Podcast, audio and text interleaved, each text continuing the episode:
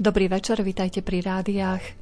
Touto reláciou reagujeme na množstvo vašich otázok, s ktorými ste sa na nás obrátili počas besied, ktoré boli orientované na pôst či zásady liečebnej výživy a správneho stravovania. V nasledujúcich minútach sa k niektorým témam vrátime a vysvetlíme ich podrobnejšie. Naším hostom je doktor Štefan Košlík z ambulancie naturálnej medicíny Univerzitnej nemocnice L. Pasteura v Košiciach. Za mixážnym pultom je Robert Majdák, hudobné osvieženie má pripravené Jakub Akurátny a reláciu vás bude sprevádzať Mária Čigášová. Želáme vám nerušené počúvanie.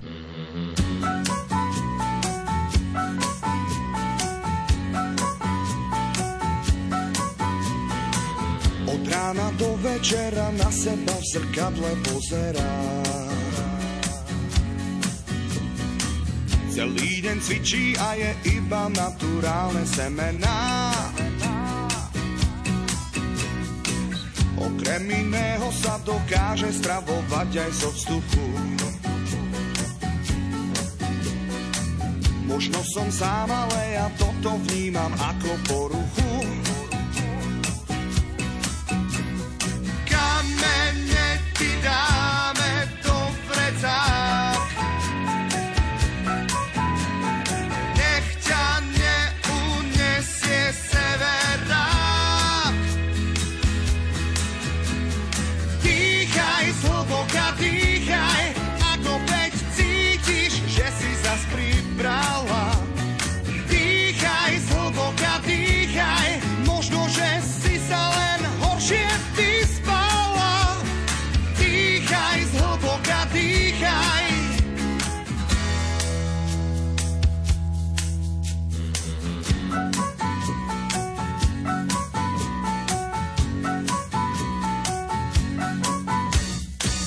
Predzrkadlové depresie sú na dennom poriadku. Namiesto aerobiku pravidelnú psychoprehliadku. Namiesto diskotéky motiku ti dám pod pazuchu. Uvidíš, že potom budú aj kosoštvorce na bruchu.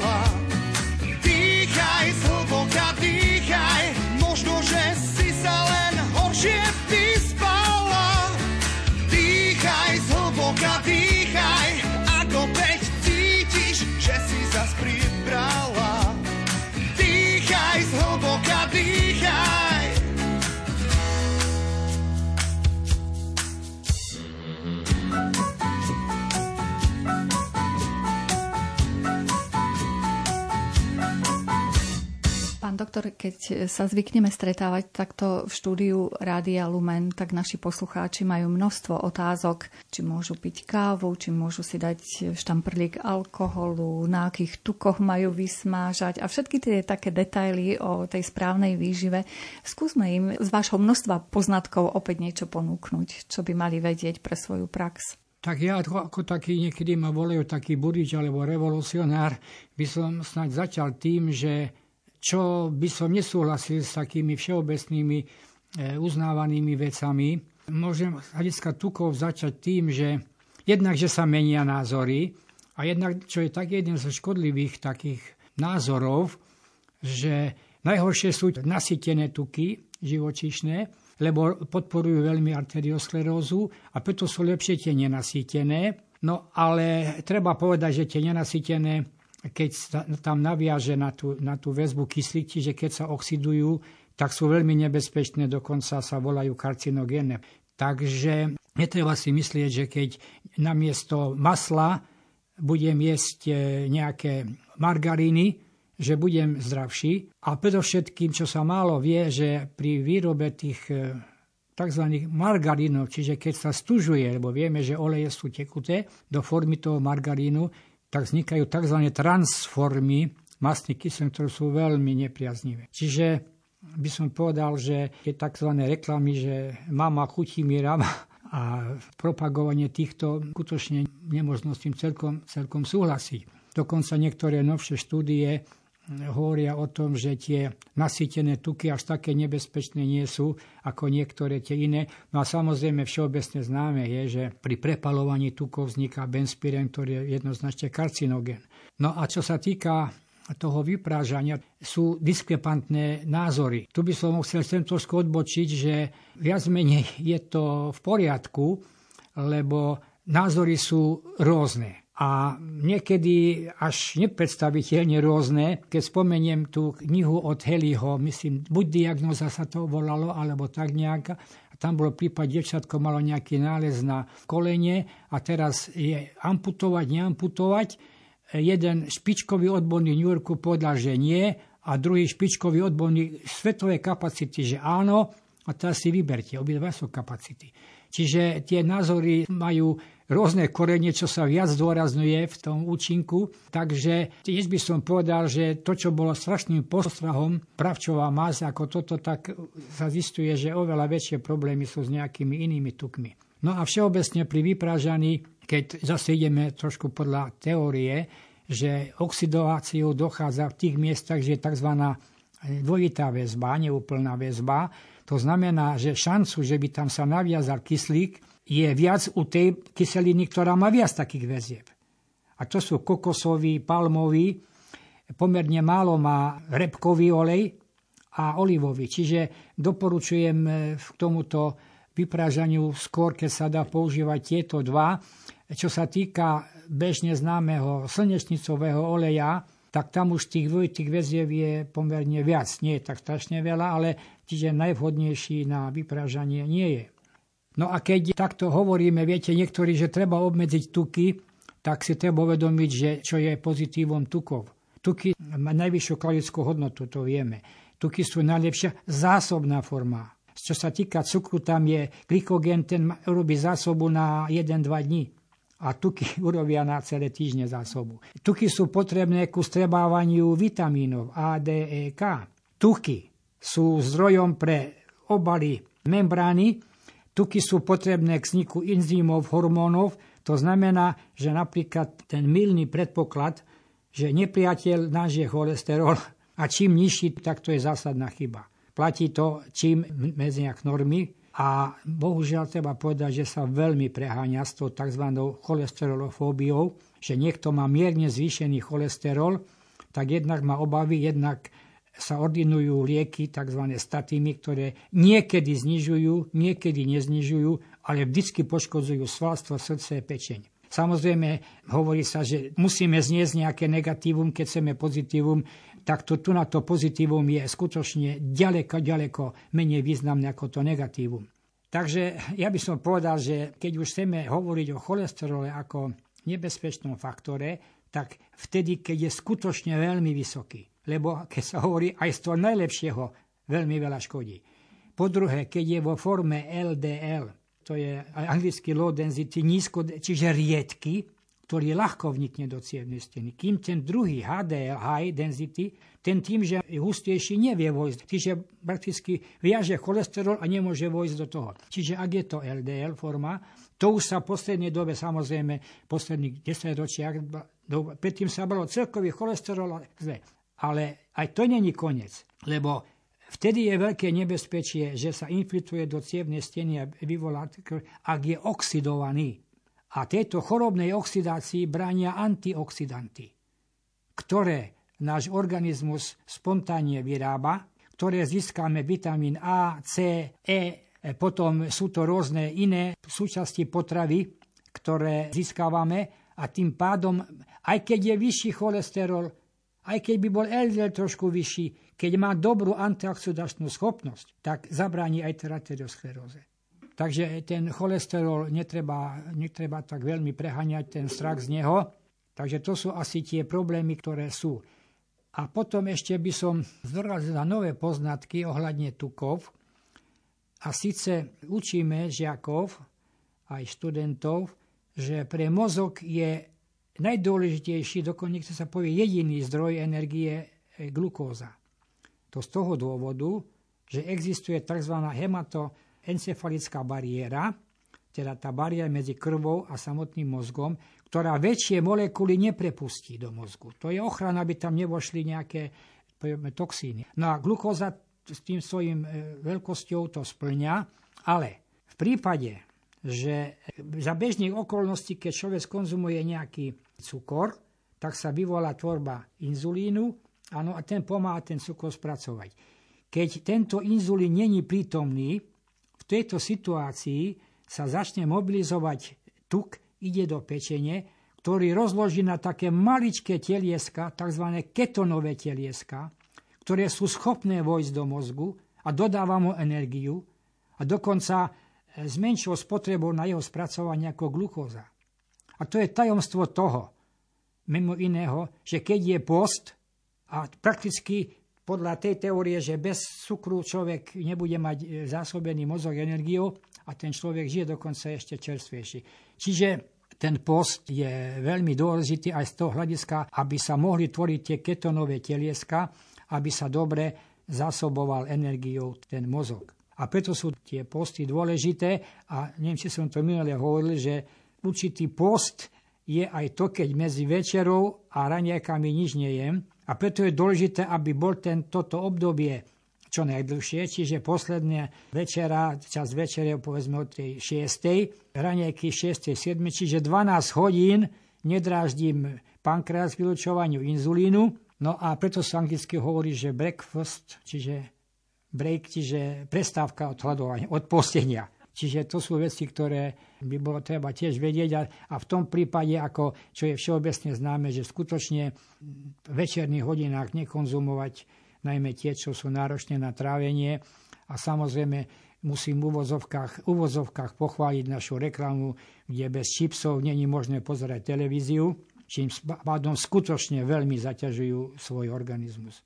Ako ste spomínali, tak najlepší je ten repkový olej, ak sa už rozhodneme teda vyprážať. Také moderné veci ako kokosový olej, ten je dobrý alebo nie? Kokosový olej, to sú tzv. Mastné kyseliny s stredne dlhým reťazcom a tie sa zistili, že sú veľmi dôležité pre látkovú premenu a mimo iného pre látkovú premenu mozgu. Čiže jeden autor, ktorý písal o Alzheimerovej chorobe, doporúča konzumovať ten kokosový olej, hoci tak na lyžičkách denne jednu, dva lyžičku, lebo podporuje tzv. Neogenézu. To znamená tiež je prekvapenie, lebo sme sa učili, že nervové bunky, keď zaniknú, že koniec, tak tieto bunky toho hypokampu, ktorý je potrebný pre proces zapamätania a tak ďalej, je schopný sa regenerovať a produkty z kokosového oleja mu môžu tomu napomáhať. Na rôznych trhoch takých remeselných som si v poslednom čase všimla, že takí drobní výrobcovia ponúkajú napríklad aj olej z tekvicových semienok, z maku. Dokonca som videla aj z tých jadierok z hrozna olej. Môže to byť zdraviu prospešné podľa vás? Áno, osobne môže z tých eh, hroznových, tam je, vieme, ten resveratrol, to je veľmi významný antioxidant, ktorý sa nachádza mimo, neviem, v tých jadierkach, tam je ho najviac, ale v samotnom víne, kvalit dokonca boli štúdie, že ženy, ktoré konzumovali denne pol deci deci kvalitného červeného vína, ešte preferuje, tak mali menší nábeh na Alzheimerovú chorobu ako tí, čo vôbec nekonzumovali. Ale samozrejme, ak tá dávka bola väčšia, dva tri deci denne, tak už potom zase bola situácia obratená. Toto veľmi zdôrazňujem svojim poslucháčom, študentom. Nech si uvedomia, že účinok je závislý aj od miery. Ako príklad, zistilo sa, že pacienti s nádorovým ochorením majú nízku hladinu vitamínu A. Jaký problém? Vitamín A z pofa v veľkých dávkach, zistilo sa, nadmerné množstvo vitamínu A podporuje vznik nádorov. Iný príklad, vieme, že bielkoviny sú potrebné, že celý organizmus náš to je vlastne bielkovina. To znamená, keď nemáme dosť bielkovín, čiže podvýživa, tak okrem iných problémov je aj osteoporóza. Koz je tiež bielkovina. To znamená, nedostatok bielkovín môže vyvolávať osteoporózu. Tak hurá, náš racionálny jedálniček obsahuje nadmerné množstvo bielkovín väčšie, než vé há o uznalo, že stačí nula celá osem na kilogram hmotnosti. V našich normách je jedna celá päť, čo je dobré pre športovcov, ťažko pracujúcich, ale nie pre tých, čo majú šport len pri televízore. A čo sa stane, keď mám viac bielkovín, než ktoré môžem v uvozovkách zmysluplne využiť? Tak už nemôžem, to znamená, musím to spracovať, namáham pečeň, ona to musí spracovať na určité produkty, ktoré potom musí vylúčiť oblička.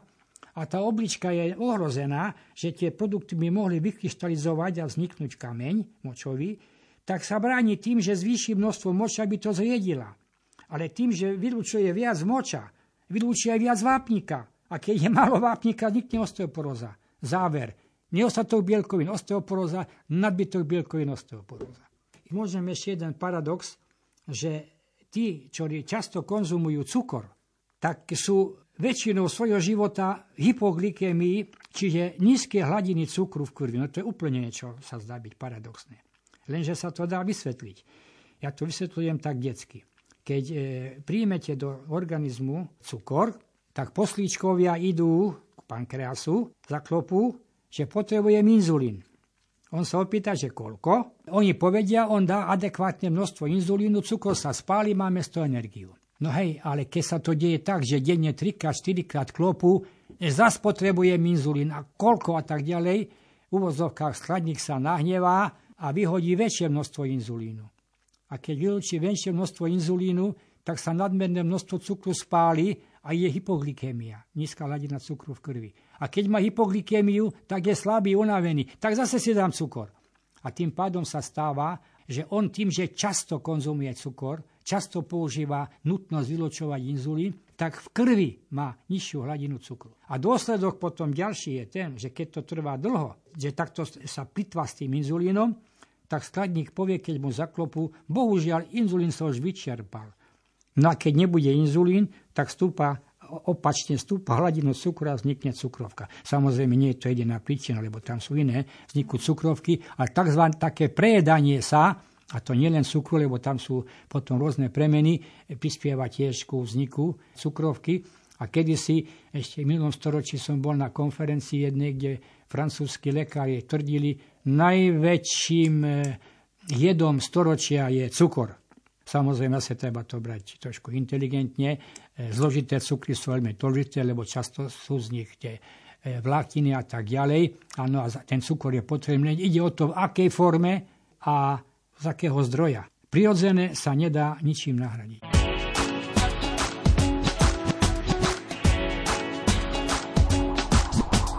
Beh na čele bod, vravím si nech, v zábeti poď, ty musíš dôjsť, čaká ťa dar.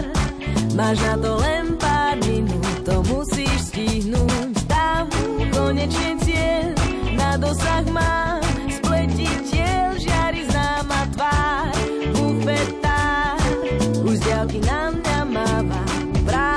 Zatváram, čo vám dám, mladý pán, stačím len vydýchnuť a všetko mám chuť na niečo chladené, od rána mám chuť, sme to je trápenie, na niečo mám chuť, čo hneď ho zaženie, že nemáte to, nevravte mi radšej nie. Máš mineu rád, po nej si dám pre každý prípad ešte muž na koniec deň. Zalejem už len dákou, tou minerálkou. Smet ma na žiaden pád neprejde hneď. Môj pohľad stále blúdi tam ku fľaškám. Bedevník nápoj praví na horúčavý dní, letných dní nádherných. Keď sa viem zodváhnuť a zdychnú mám chuť na niečo chladené, od rána mám chuť, sme to je trápenie, na niečo mám chuť, čo hneď ho zaženie, že nemáte to, nevravte mi radšej nie.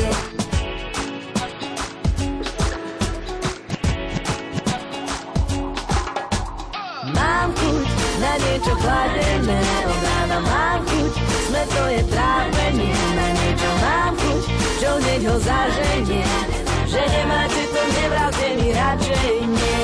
Mám chuť na niečo chladené, od rána mám chuť, sme to je trápenie, na niečo mám chuť, čo hneď ho zaženie, že nemáte to nevrazený, radšej nie. Hosťom dnešného úvahovoru je doktor Štefan Košlík z ambulancie naturálnej medicíny Univerzitnej nemocnice L. Pasteura v Košiciach. Rozprávame sa o miere, či nám v tom, koľko čoho denne môžeme konzumovať, môžu pomôcť tabuľky. Troško by som to urobil, ako som čítal, alebo počúval, bo viete, že čo sa týka špenátu, že došlo k tomu, že sa udávala vysoká hodina žel, hladina žela, tam sa pomýlil desatinu čiarku. Takže tabulky niekedy sa pošmyknú, ale veľmi treba to, čo ste povedala, aj tu individuálne. No ale zase samozrejme, viete, že je logické, že keď konzumujete prirodzenú stravu, to znamená rastlinu, na ktorú máte, by som podal, know-how od počiatku, jak ste sa objavili na Zemeguli. Lebo prv tu boli hmyz, potom tu boli dve a potom až prišiel ten človek. Čiže tie rastlinné produkty, aj tie vtelé produkty, áno, na to má know-how. Tým pádom ho vie lepšie spracovať. Potom sa museli naučiť konzumovať aj živočíšne produkty, meso. Na to nie, nie každý získal dobrý know-how. A najmä, ako som to tiež, myslím, už hovoril, ľudia s krvnou skupinou A ten know-how majú slabší, to znamená, že im to mäso najmä v veľkých dávkach škodí oveľa viac ako iným krvným skupinám. Často na svojich prednáškach povzbudzujete ľudí k tomu, aby naozaj znižovali množstvo mäsa, ktoré jedia, že najlepšie teda, keby ho úplne vylúčili. Z akých dôvodov? Vysvetlite im to odborne, pán doktor, prečo ste radšej za tú rastlinnú stravu? Keď môžem trošku teoretizovať, je určitý pojem, ktorý sa volá homeostáza, čiže stálosť vnútorného prostredia. To je krv a medzibunková tekutina. A pochopiteľne, keď ja chcem v nejakom prostredí žiť, tak tam musia byť stále podmienky. Nemôže byť raz zima, raz teplo, raz vlhko, raz toto. No a jedným z faktorov vnútorného prostredia je pomer medzi kyselinami a zásadami. A náš organizmus je nastavený na mierne zásadité prostredie, pH sedem štyri. To znamená, potrava by mala podporovať tento stav. No a to by mala tým, že máme potraviny kyselinotvorné, mäso, mlieko, biela múka, obiloviny, vajíčka a máme zásadotvorné ovocie, zelenina, soja a tak ďalej. No bohužiaľ v našej výžive prevažujú kyselinotvorné potraviny. To neznamená, že každý je prekyslený, že má acidózu, lebo my sme v Pána Boha dostali také možnosti prispôsobovať sa na naše maléry, že udrží to pH na sedem štyri. Ale za jakú cenu? Že tam mrhá energiu, ktorú by potreboval na boj s chorobou alebo niekde inde. No a mäso je kyselinotvorné. Čiže veľmi by som plitval tou svojou schopnosťou znižovať tú kyslosť, keď budem konzumovať veľa mäsa. A potom to je rozdiel medzi mäsom a mäsom, je tiež veľký rozdiel. Najškodlivejšie je bravčové mäso. Jeden pán doktor Rekevek sa volá, napísal takú malú brožúrku o tom, čo, v čom všetkom je to bravčové mäso nebezpečné. No keby to čítali takí citlivejší hypochondri, tak asi by sa báli ísť okolo mesiarstva a vidieť bravčové mäso, čo všetko tam je napísané. Prítomne sú tam vyslovene karcinogény. Zase niekto vyskočí, že vidíte, aké hlúposti rozpráva. Však môj stýko je bravčové mäso, už roky, rokuce je zdravý. No hej, lenže má také schopnosti detoxikačné, že sa to neprejaví. Čo sa týka toho bravčového mäsa, má rastový faktor, ktorý síce je dobrý, ale je zlý. Čo myslíte, prečo dneska začínajú dievčatá menštruovať desaťročné, kým predtým štrnásť pätnásť? No vďaka nadmernej konzumácii mäsa. A potom telesne predstihnúť svoj psychický vývoj a môžu byť telesne matky, ale psychicky zďaleka nie. To sú ďalšie veci, ktoré sú tam. Pokusy ukázali, že keď sa začali krmiť bravčovým mäsom zvieratá, tak začali kapať a chorieť. Keď to dávali krysám, stali sa kanibalmi. Čiže najmä to bravčové mäso má skutočne veľa tých negatívnych účinkov, ktoré potom prispievajú k tomu, že bohužiaľ ten náš, by som povedal, zdravotný potenciál klesá. Aj keď zase sa nájde odporca, povie, nerozprávajte, však priemerný ľudský vek sa predlžuje. Áno, to je pravda, lenže ide o to, že vďaka nášmu farmaceutickému priemyslu väčšina ľudí je takých, ktoré síce sú živí, ale potrebujú rôzne chemické lieky. A chvála Pánu Bohu, vývoj v medicíne, čo sa týka prístrojových vecí a aj niektorých e, málo chemických liekov spôsobuje, že život sa predĺžuje, aj kvalita života nie. Takže tomu, ak tejto situácii veľmi významne prispieje nadmerná konzumácia mäsa. Ja som veľmi rád, že badám takú tendenciu, že sa k tomu nejako začína ozývať a pritom sa argumentuje aj environmentálnymi argumentmi. Vieme, že na výrobu kilogramu mäsa treba obrovské množstvo vody, ktorá sa stáva strategickou surovinou. Vieme, že hovädzí dobytok vylučuje tie plyny, ktoré prispievajú k skleníkovému efektu a tak ďalej a tak ďalej. Čiže aj z hľadiska environmentálnych, ale už aj z hľadiska zdravotných sa začína hovoriť, že treba menej a najmä to uzvovodka červené mäso, kde sú tie negatívne veci čo najväčšej miere. Samozrejme, viete, treba zase nebyť jednostranným fanatikom, že mäso je jed. Mäso má hodnotné aminokyseliny, mäso má nejaké minerálne látky, mäso má toto. Lenže bohužiaľ, najmä keď sa to konzumuje v väčšej miere, vysoko prevažujú negatívne veci. To znamená, že keď niekto má pomerne dobrý enzymatický systém, že to vie dobre, tak keď sa konzumuje, ale nie ako v televízii, či kde bolo, taký trošku nepremyslený fakt, že niektoré rodiny sú už tak chudobné, že nemôžu mať každý deň ani mäso. No tak... Chvála Bohu, že nemôžu mať každý deň mäso, že nemajú každý deň mäso. A zase hovorím, že je fakt, že tie hydinové, hydina je, samozrejme má svoje výhody, ale najviac by som sa prihovoril za konzumáciu rýb, rybieho mäsa v uvozovkách, lebo tam je veľmi veľa výhod. Tie ryby, ako vieme, majú jód, majú vitamín D, majú vápnik, majú selen a ten selen je okrem iného prvok, ktorý vylučuje z tela kadmium olovo. Odkiaľ ho máme kadmium olovo? Výfukové plyny aut. A tie prispievajú k rakovi, čiže majú protirakovinu. Majú omega tri mastné kyseliny, ktoré, ako vieme, zabraňujú vzniku arteriosklerózy, zabraňujú nadmernému zhromažďovaniu platničiek, čiže trombotizácia a tak ďalej. Čiže konzumácia ryby mala byť podstatne vyššia. Pre tých, čo sa strašne boja tukov, čo dneska už je prekonané, tak by som uviedol príklad, že Eskimáci konzumujú no nepomerne väčšie množstvo tukov tým, že konzumujú veľké množstvo tých rýb a zďaleka toľko arteriosklerózy nemajú ako tí, čo sa prísne bránia pred konzumáciou najmä nasýtených tukov a vôbec tukov. Takže tie ryby by som doporučoval. Konzumácia na Slovensku je veľmi slabá a hovorí sa, akí múdri ľudia, že aspoň dvakrát do týždňa by sme mali konzumovať nejaké ryby, že by sme tam získali tie stopové prvky, že by sme získali omega tri mastné kyseliny a tak ďalej. Bohužiaľ v tomto je prekážka. A zase tie ľudské prekážky, viete, keď človek povie pacientovi, že by mal akurát tam, aby som ja naftu alebo ropu, čo tam, no tak nie všetky ryby, tam, keby sa ulovili tam, kde je vyliatá ropa, tak to isté by nebolo dobré. No a samozrejme je pravda, že vždy sú nejaké tie negatívne elementy, ale pokiaľ to nie je niečo extrémne, zase tie pozitíva, ktoré dáva konzumácia ryb, ďaleko prevažujú, niekedy prípadne, že to nie je najekologickejšie pestované ryby. O tom je známe najmä o tom žraloku.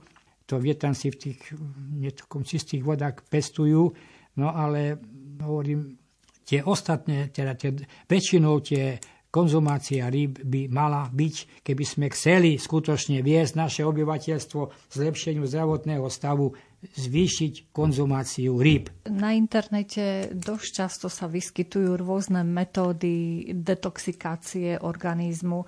Je to vôbec potrebné, ak človek naozaj tú zdravú stravu je nejako detoxikovať ten organizmus? A ak áno, tak akým spôsobom? Viete, to je to, že zase to je nejaký, sa urobila nejaká modná, modné slovíčko, detoxikácia, zbavovanie sa jedov.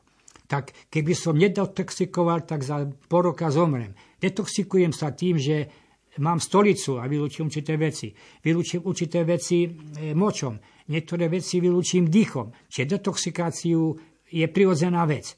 Áno, samozrejme sú veci, ktoré môžu podporiť tú detoxikáciu, že podporia stravovanie tých zlých vecí, že nepriama detoxikácie, to zabraňujem negatívnym účinkom toho jedu, že napríklad mám antioxidanty, ktoré zabraňujú, že by mi hrd zaveli v uvozovkách tie bunky, že mám imunostimulancie, ktoré zase pomôžu, ale to viete také, že nazývať niečo, že chcem nejaký de- detoxikant, tak to je tak trošku príliš laické. Aj keď hovorím, že Choroba každá je dvojakého pôvodu. Chýbajú mi veci, ktoré potrebujem na prevádzku, na boji s negatívnymi. A druhá vec, príčina, je mám veľmi veľa tých škodlivých, ktoré potrebujem detoxikovať. Takže snažiť sa prijať menej toho, čo je škodí, a prijať viac toho, ktoré pomáha zneškodniť tie škodlivé látky v tele. A čo patrí, pán doktor, medzi tie antioxidanty? To sú, no, ktoré to potraviny? Sú známe, to je strašné spustu. Taká známa je chlorela, áno, napríklad. No potom samozrejme veľká väčšina liečivých bylín. Spomenul by som povedzme aloe, ktoré obsahuje desiatky účinných látok. Spomenul by som včelípel, ktorý je takou bohatou zásobárňou všetkého, všetkého potrebného k životu. Bielkoviny, tuky, cukry, minerály, enzymy, všetko. Čiže to sú tie, ktoré môžu dvojakým spôsobom, ako som povedal, pomôcť, dodať to, čo je potrebné, a zneškodňuje to, čo je škodlivé. Ďalej, vy ste takým propagátorom takej... takej triezvosti, pokiaľ ide o objem jedla. Radšej toho menej zjesť, niekedy si dať aj pôst. Prečo by sme si mali dávať ten pôst vlastne? No viete, prečo nie jesť veľa?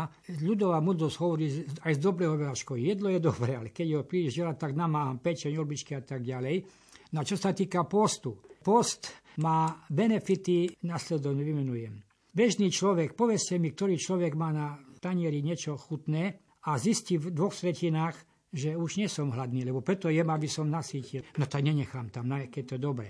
To znamená, okrem iného neslúši sa tam nechať tak ďalej. Drvivá väčšina ľudí v našich zemepisných štyrkách zje viac, než koľko môže zmysluplne stráviť. To znamená, prvá vec je, keď postím, asi sa neprejem. Druhá vec je, keď nemám stravu ako palivo, tak organizmus bol tak mudre stvorený, začne spalovať nestrávené škodlivé zbytky v čreve. Tie zbytky vznikajú z toho, že je jednak je na veľa jedla, jednak je zlá kombinácia.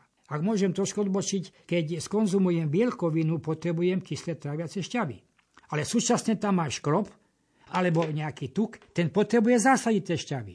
Každý chemik vie, že keď dám zásadu kyselinu, tak sa účinok neutralizuje. To znamená, bielkovina sa nemôže dotráviť, ale schnie.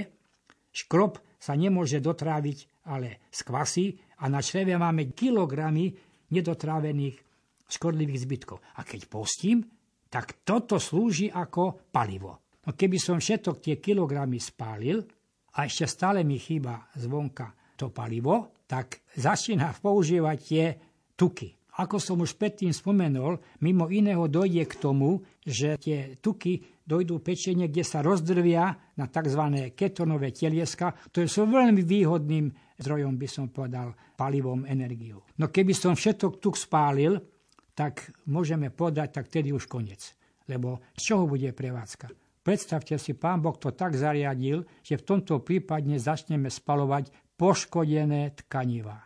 Nádorové, degenerované, chronický zápal a tak ďalej. A to je napríklad podstata Breussovej metódy, kde je štyridsaťdvojdňový pôst o čajoch a šťavách a veľmi veľkými efektami. Len samozrejme varujem nie podľa návodu z časopisu, lebo to má svoje pravidlá, ako to treba robiť. Čiže spálim všetky choré tkanivá, no keby ešte potom pokračoval, čo asi nie je reálne v našich časoch, ale bohužiaľ bolo to reálne, keď bol ten koncentračné tábory a toto, tak tam tí ľudia skutočne už po spálení aj tých chorobných tkanív ďalej, tak zase múdro nespaloval sa mozog, pečeň, obličky, spalovali sa svaly, ktoré sú schopné dobrej regenerácii. Áno. A preto by som povedal, že boli aj ľudia, ktorí mali tých titulov dosť a povedali, že taká nehoráznosť, že niekto, že by mal post o vode, že z čoho bude mať na prevádzku, že to je škodlivé. No tak tí chudáci z tých koncentračných táborov ma si odpovedali, že oni mali takýto post roky a prežili a dneska majú deväťdesiat rokov a keď vystupujú v tele, zdá sa, že sú aj mentálne na tom celkom dobre. Samozrejme, niekto nezneužije, že propagujem, čo, čo ja viem, koncentrát. Hlboko odsudzujem. Len z hľadiska biológie povedať, že post o vode môže poškodiť organizmus. Poškodiť tým, že si spálim škodlivé veci v pečení. Alebo niektorí skutočne majú toho tuku veľa, že tie tuky, alebo pri ovšem odbornom vedením dokážem spáliť chorobné tkanivá. Ale samozrejme, všetko má svoje postupy, pravidlá. Keď niekto, povedzme tak hovorím zase rozprávkovo, že počul, že posty sú veľmi dobré tak e, dobre, tak to, vyskúšam to, že si v piatok dám post.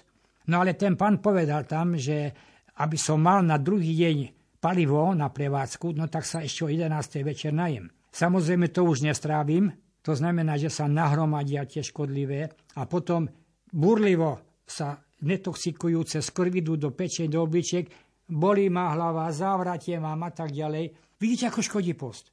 No to lebo keď chceť piatok postiť, tak obed už ma je slabší, večeru ešte slabšiu, aby si postupne dopálil aj tie toto, áno, a takisto nezačať tým, že v sobotu ráno už Hemendex. A ešte horšie to je, keď, nebezpečnejšie, keď sú dlhodobé posty. Už po takých troch týždňoch intenzívneho postu sa predstavuje systém fungovania, by som povedal tak ľudovo, na vojnové hospodárstvo. Kultúra bohužiaľ je dobrá vec, ale počas vojny nebudem podporovať nejaké vystúpenia. No. Začína používať enzymy ako zdroj energie samotné. Čiže tam je úplne iná predstava. A teraz, keby človek náhle absolvoval som trojtýždňový post a teraz idem, najem sa vypražené mäso a tak ďalej, aj zomrieť môže. A keď som to ešte tak trošku veľmi detsky povedať, že je kyslá kapusta zdravá. Áno. Je dobré, keď mám nádchu, aby som ju bral. Áno. Moje novorodeniatko má nádchu. Môžem mu dať kapustu?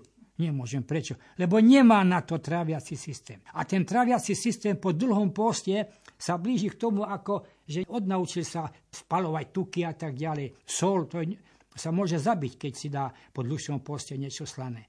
Alebo veľmi poškodí. Čiže post je skutočne jedna vec, ktorá tiež sa podceňuje a má obrovský pozitívny význam. Keď trošku zafilosofujem, ja zvyknem končiť prednášky o výžive tým, že všeobecným návodom na šťastný a zdravý život je pozitívne myslenie a správna výživa.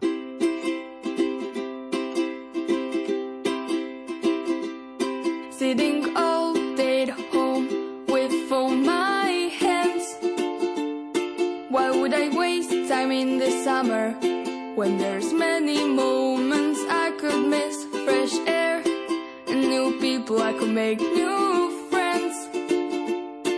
Even though I'm not a runner, I would always run for a chance like this.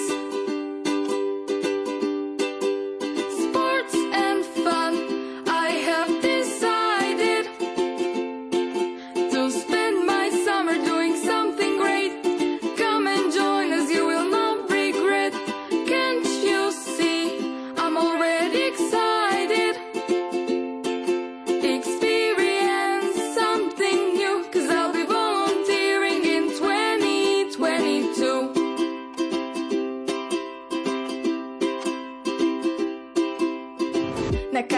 to máš, ty plány veľké. Nakoniec len sedíš a pozráš, čo je v telke. No ty chceš niečo zažiť, skúsiť niečo nové. A za tú šancu nechceš ani žiadne love. Stačí ti len tričko a parádna čapica. Za to sa otočí každá krásavica. Spoznáš kamošov, možno príde aj láska. Tak už neváhaj, bude to jazda. Nehovor na mňa, že to nie je nič pre teba. Kašli na to, ber so sebou svojho deda.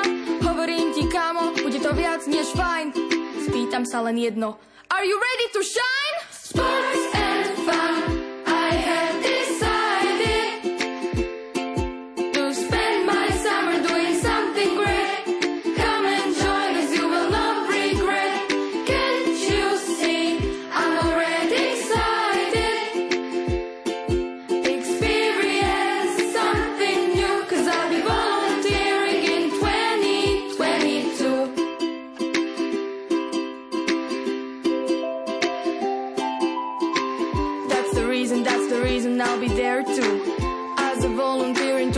twenty twenty-two. That's the reason, that's the reason I'll be there too, as a volunteer in two thousand twenty-two. That's the reason, that's the reason I'll be there too, as a volunteer in two thousand twenty-two. That's the reason, that's the reason I'll be there too, as a volunteer in two thousand twenty-two. That's the reason, that's the reason I'll be there too, because you know. Naším dnešným hostom je lekár Štefan Košlík z ambulancie naturálnej medicíny Univerzitnej nemocnice L. Pasteura v Košiciach. Hovoríme aj o tom, že nie je správne na vlastnú päsť skúšať viacdenný pôst takzvanou Breussovou metódou podľa návodu v rôznych časopisoch. Šlo k omylom pri preklade, hovorí sa, že každý preklad je deformácia pôvodného a tam sa teda dodržať určité zásady a každý človek sme iný. To nemôže brať, že on to bral. Ja som mal dvadsaťjeden takých prípadov, ale nie, že si zoberie časopis nejaký a podľa toho robiť, no tak to dopadne veľmi často zle. Dlhší postup, že tak by som bol, že nejakú veľmi intenzívnu liečbu, ktorú tiež nemôžem podľa nejakého návodu. Ale taký jeden deň v týždni to by mohol zvládnuť človek. To by mal podľa mňa, keby som ja mal učiť niečo, tak všeobecne by som povedal, každý a jeden dospelý človek by si mal dať raz do týždňa post. Intenzita rôzna, že namiesto päť knedlíkov, tri knedlíky. Namiesto vypražaného mesa zemiakové pyré so šalátom a tak ďalej. Raz do týždňa kľudne. Samozrejme, keď sú problémy, tak aj dlhšie. Neviem, či som povedal minulý ten príklad, pred štyridsiatimi rokmi to mohlo byť, keď prišla za mnou skupina učiteľiek na začiatku prázdnin. Psychicky, fyzicky vyčerpané. Čítali sme niekde, že post by mohli... Môžeme postiť. Kľudne môžete postiť. Buďte spokojní, nič sa vám nestane. A prišli po týždni, čo ste robili? päť dní od pondelka do piatku. Melón, melón, melón, melón, melón, melón. Tá druhá. Hrozno, hrozno, hrozno, hrozno, hrozno. K tomu hroznu treba aj vodu, lebo melón mal dosť vody. Jak sa cítite? My sme ožili. Bolo trošku aj pri tele. Vyplavili sa tie nadmerné eh, nahromadené látky, ktoré boli v čreve. Tým pádom nemuseli energiu na detoxikáciu tých škodlivých látok, čiže ožili. A keď to, o tom hovorím, neviem, pri, môžem podať toto, že post je výborný nástroj, ako odstrániť tie škodlivé veci z čreva a druhý názor na nástroj úplne prirodzený, robiť výplachy čreva. Herodot, to je, nie je pisec, napísal, že v pätnástom storočí pred našim letopočtom najzdravší medzi smrteľníkmi boli Egypťania, lebo tri dni v týždni robili výplach čreva, hladovku a dokonca aj výplach žalúdka. Zbavovali sa jedov. To znamená pred sedemnástimi tisícmi rokov a boli najdlhšie žijúci medzi terejšími smrteľníkmi. Môžeme čítať na internete, že úpravou stravy je možné aj ten stav pri Alzheimerovej chorobe upraviť. Máte ano, také skúsenosti? No, by som povedal úplne, že ja nemám, lebo ľudia s Alzheimerom konkrétne ku mne nechodia, ale mám viacero knížek, jedna je veľmi dobrá, volá sa Alzheimer možno liečiť, lenže tam treba skutočne tak intenzívne dietné opatrenia, ako spomína kokosový olej, žiadne maslo, žiadne mlieko, rastlinnú stravu a tak ďalej. Takže tie opatrenia niekto by ťažko znášal, že si povie, že mám do starosti ešte aj všetky svoje jedlá, ktoré mám rád, ako by som mal obmedziť, takže by to bolo zlé. Ale on tam tvrdí, je popísaná konkrétna liečebný postup a ľudí, ktorí boli už stredne až v ťažšom štádiu, že sa úplne dali do... Ale to sa aj bojím hovoriť, lebo to ťažko niekto uverí. Pán doktor, ten, kto by chcel treba z jeden deň držať pôst, len tak, že nebude jesť, čo by mal piť? Alebo čo iné by mo- mohol jesť alebo piť? Viete, ja skôr som za to, že postupne neskákať. Čiže ak tam nie je nejaký veľký problém, napríklad ťažká alergia alebo niečo podobné, tak doporučujem, skúste si. Prvý krok, že budete jesť menšie dávky v ten deň postu. Druhý krok, že budete jesť čo najlepšie straviteľné veci a to má tiež rôznu mieru. Oni až po také len jednoduché polievky rasové alebo čo. Potom by nasledovalo, že by ste si dali len ovocný deň, že len ovocie a vodu. Potom by mohli byť len šťavy a voda.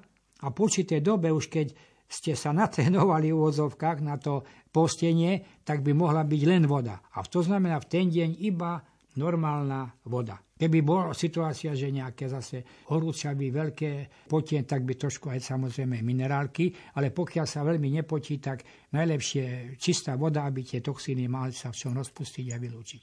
A samozrejme, časom môže, by som veľa doporučoval, ešte je samozrejme leto, že urobiť si ten, čo taký adaptibilnejší, urobiť si dva tri dni len ovocný deň.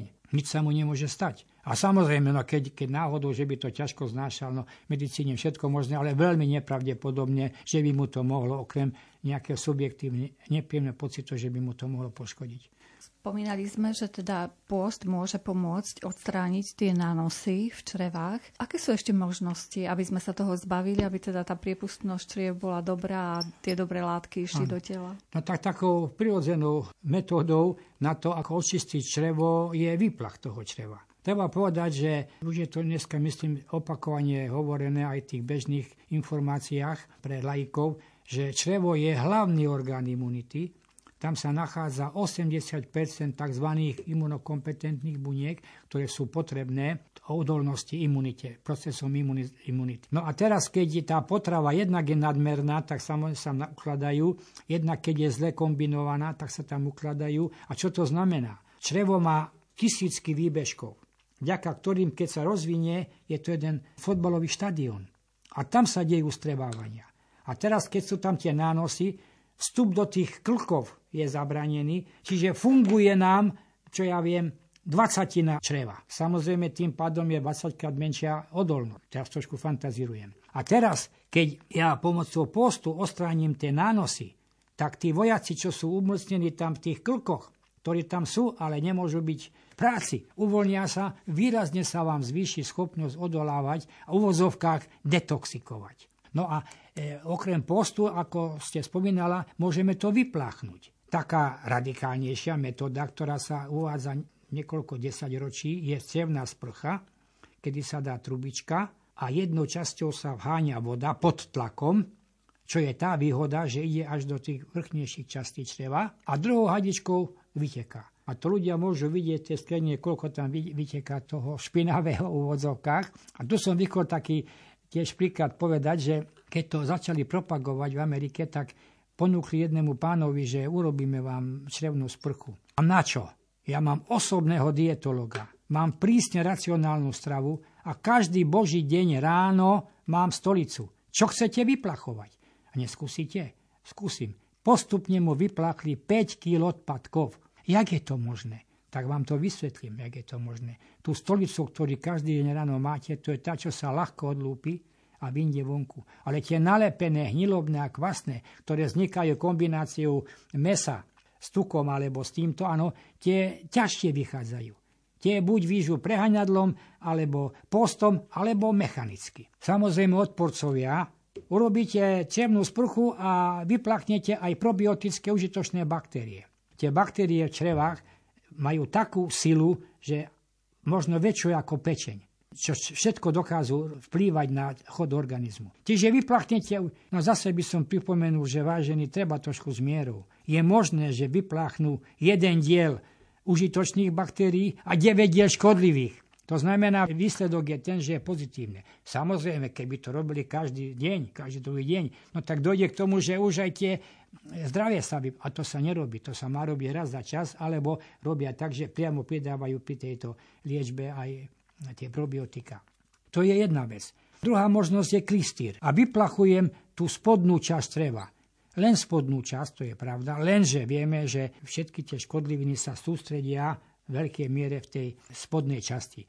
To znamená, pomocou klystíru umožňujem zbaviť sa toho, čo je tam aj nalepené, v úvodzovkách, tak to zmierním, áno. A potom sa tiež ľudia čudujú, že ja som o osem išiel na svoju rannú stolicu a potom som si dal klystír od tej desať jedenásť a cítil som, že vyšlo určité veľké množstvo stolici. Áno, lebo to bola tá z tých nestrávených zvyškov. Čiže skutočne post, teda výplachy čreva u ľudí, ktorí majú potrebu skutočne maximálne uvozovka šetriť so svojou enzymatickou schopnosťou, svojou schopnosťou imunitnou, tak tieto klystíry pravidelne robiť je veľkým plusom. Ako často by ste odporúčali, pán doktor? To je zase veľmi individuálne. Ten, čo nemá nejaké zvláštne problémy, to znamená, má dosť enzymov, schopnosti detoxikovať, že si to... No tak aj tam by bolo dobre aspoň raz za týždeň, raz za dva týždne urobiť. Keď má problémy, tak častejšie, každý týždeň, prípadne dvakrát do týždňa. To je veľmi individuálne. To znamená, treba tak povedať, čím väčšiu nutnosť mám zbavovať sa jedov, tým častejšie budem robiť ten klystír. My by sme o týchto pravidlách zdravej výživy mohli ešte rozprávať celé hodiny, keďže sa venujete naozaj celej svojej lekárskej kariéry tejto oblasti. Ja by som sa však chcela dotknúť toho, že pripravujete ďalší ročník fitoapiterapeutických dní v tomto roku. Budú v septembri, deviateho septembra. Aký program chystáte pre širokú verejnosť? Čo tak sa tam dozvie? Toho roku je trošku iné. Vynechali sa tie ročníky počas covidu a teraz sme urobili tú zmenu, jeden deň bude. A nebol tak robené, že rozpočneme, kto sa chce prihlásiť, ale priamo sme vyžiadali sedem prednášok. A bude to len jeden deň po obede. No a myslím, že každý, aj laik, aj medicínsky, alebo prírodovedne vzdelaný si tam niečo nájde. Keď tak pozeráte, no svoju prednášku nebudem ako komentovať. Ale tá je tiež zaujímavá, pán doktor, aspoň jednou vetou. Nám... No tak tam išlo o to, že kedysi sme vyšetrovali, čo sú tie faktory, ktoré vedú k tomu, že pacienti, ktorí majú chronickú obličkovú nedostatočnosť a sú pravidelne dializovaní, že čo je riziko toho, že zomru, skôr zomru. No a tak mimo inými tam je faktorov strašne veľa. Sme zistili, že jedna látka, ktorá sa volá er-karnitín, že táto, keď je nedostatočnej koncentrácii v krvnej plazme, tak títo pacienti majú väčšiu šancu, že skôr zomrú ako tí, ktorí majú. Čiže to je jeden z faktorov, ktorý by sme mohli ustrážiť. A to sa dá jednak, sú výrobky, že dodávať, keď sa zistí nízka hladina el-karnitínu, alebo som tam nakoniec aj uviedol, že ten el-karnitín potrebuje určité látky na svoju tvorbu, a to najmä dve aminokyseliny a určité látky, všetky sú obsiahnuté v včelom peli. Naviac, ako sme zistili v iných štúdiách, včelí pes zlepšuje funkciu obličiek a obličky sú jedným z orgánov, ktoré ten el-karnitín tvoria. Čiže možnosťou je, jednak keď je veľmi nízka hladina, ten preparát je dostupný, aj keď sa veľmi málo užíva, alebo užívanie včelieho pelu, ktoré nemá rizika, okrem extrémne riedkavej alergie, nemá rizika a okrem iného zabezpečí, že je zlepšená možnosť tvorby toho el-karnitínu v mojom vlastnom tele. To je jedna prednáška. Druhá prednáška je z Akadémie vied, kde tiež mám spoluautorstvo aj jeden profesor z Japonska, z Tokia, kde sa vysvetľuje, akým mechanizmom pôsobia tie včelie produkty, že to není len jeden mechanizmus. Tam sa uvedie, áno, že už dva druhy pelu majú trošku rozdielnejšie účinky. Ano? Či sa zbiera z takých rastlín alebo z onakých rastlín. Čiže tam sa rozoberie takto, že od čoho závisí vlastne liečivý faktor týchto všelých produktov. Tretia prednáška môže byť tiež zaujímavá.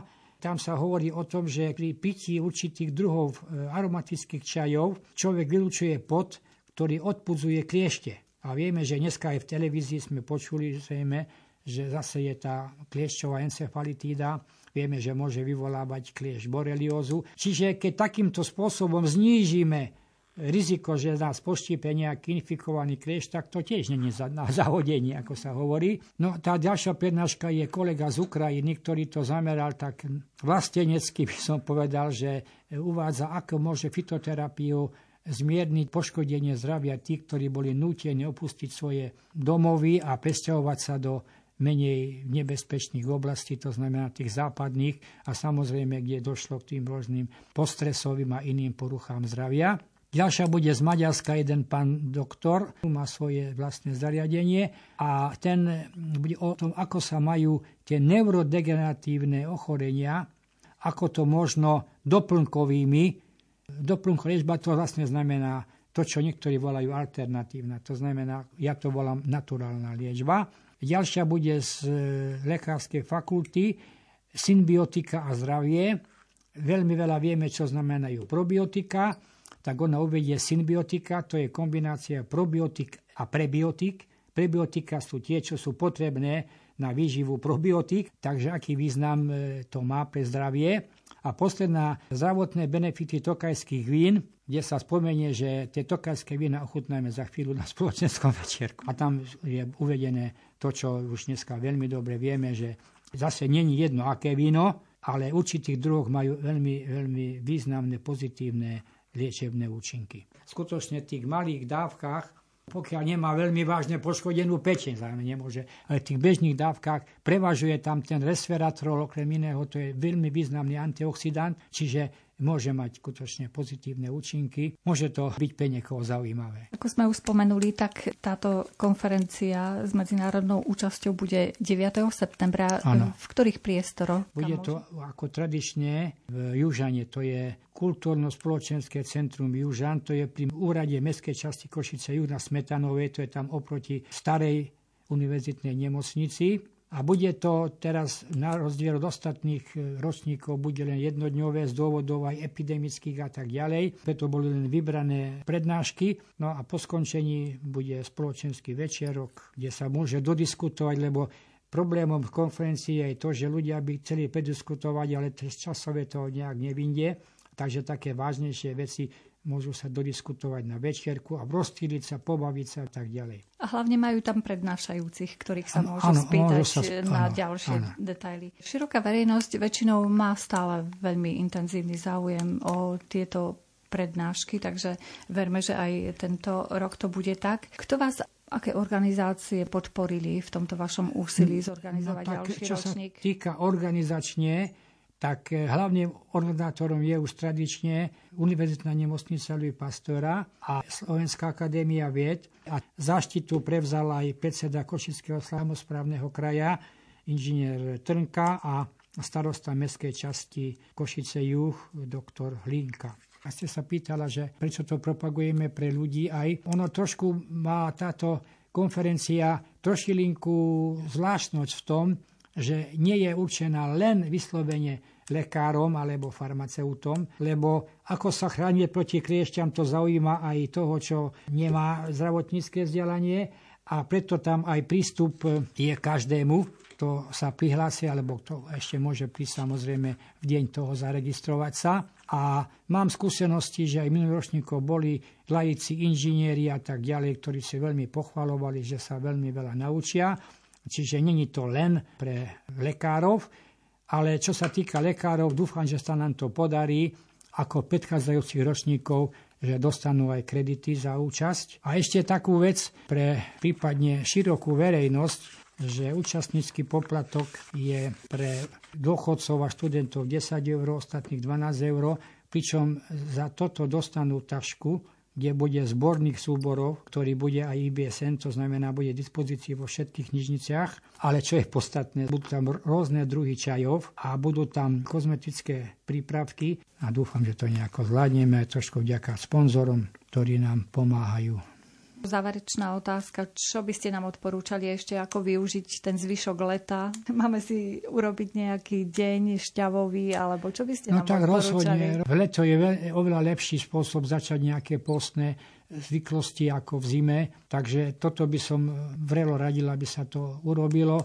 A taká všeobecná, čo najviac súrovej zeleniny a čerstvého ovocia. V tejto chvíli vám, pán doktor, chcem poďakovať za váš čas a za všetky informácie, ktoré ste ponúkli našim poslucháčom. Ďakujem pekne, do počutia. Ja ďakujem za pozvanie. Relácia o zdravom stravovaní sa končí. Naším hostom bol doktor Štefan Košlík z ambulancie naturálnej medicíny Univerzitnej nemocnice L. Pasteura v Košiciach. Dnešný úvahovor pripravili Robert Majdák, Jakub Akurátny a Mária Čigášová. Ďakujeme vám za pozornosť a želáme vám pekný večer.